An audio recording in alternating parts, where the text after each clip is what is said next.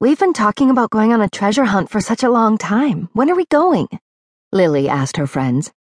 Robin agreed, adding, We want to be prepared. We have to collect supplies. All of those battles with Mr. Anarchy have left our inventories depleted. Michael looked through his inventory, rattling off a list of items pickaxe, potions, wood, snowballs, apples. He paused. I think I'm ready for an adventure. Great, Lily exclaimed. Is your inventory full? Simon asked Lily. Lily checked, then nodded. Warren walked over to the group. I found the perfect place to look for treasure. Where? Michael asked. Warren showed a map to his friends. There is a large cave in the forest. I heard there is a dungeon there that's filled with treasure. Who told you about the dungeon? Lily asked. I met a person in town who was talking about it.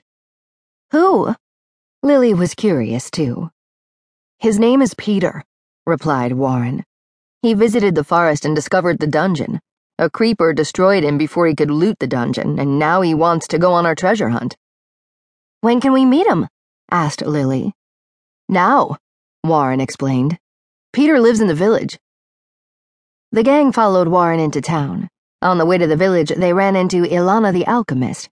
She was carrying her chest filled with potions. Are you interested in trading? I just brewed some new potions. Ilana opened the large chest. Lily eyed the potions. Maybe we should get a few. We are about to go on a treasure hunt. That sounds like fun. Can I join you? Ilana asked the gang. Yes, Warren replied. Of course you can join us. We're going to the forest biome. We have to find my friend Peter, and then we will start to plan the trip. Simon looked at the sky. It's getting dark.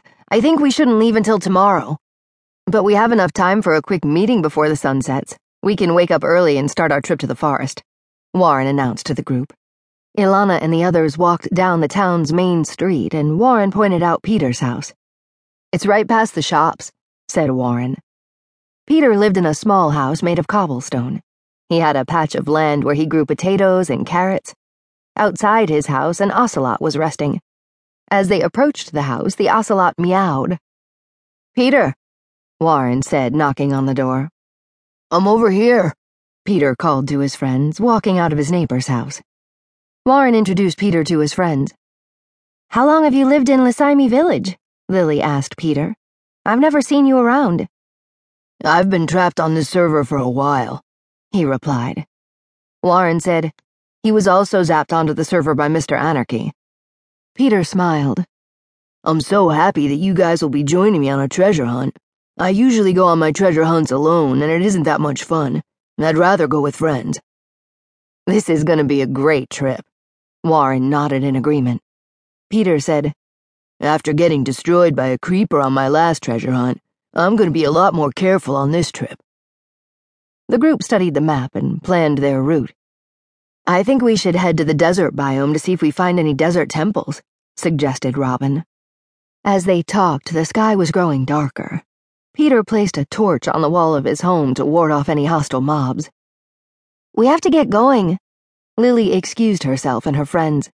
We don't want to stay out at night, it's much too dangerous. Everyone agreed, and Lily and her friends had started to head home when Robin gasped. A horde of skeletons approached, shooting arrows at the group. Their bones clanged as they marched toward Peter's house. Lily retrieved her diamond sword from her inventory and fearlessly lunged at the group of bony beasts. Robin hesitated for only a moment before joining Lily in battle, adding the sound of her sword striking bone to the clamor of Lily's fight. But Robin cried out as a barrage of arrows struck her, and as her last heart vanished, she was destroyed. Robin! Lily cried out. It was getting darker, making it easy for the other hostile and more powerful mobs to spawn in the overworld. Lily shook as she battled the skeletons. She feared more mobs would spawn, and she was losing hearts. A quick glance around showed her that her friends were doing no better.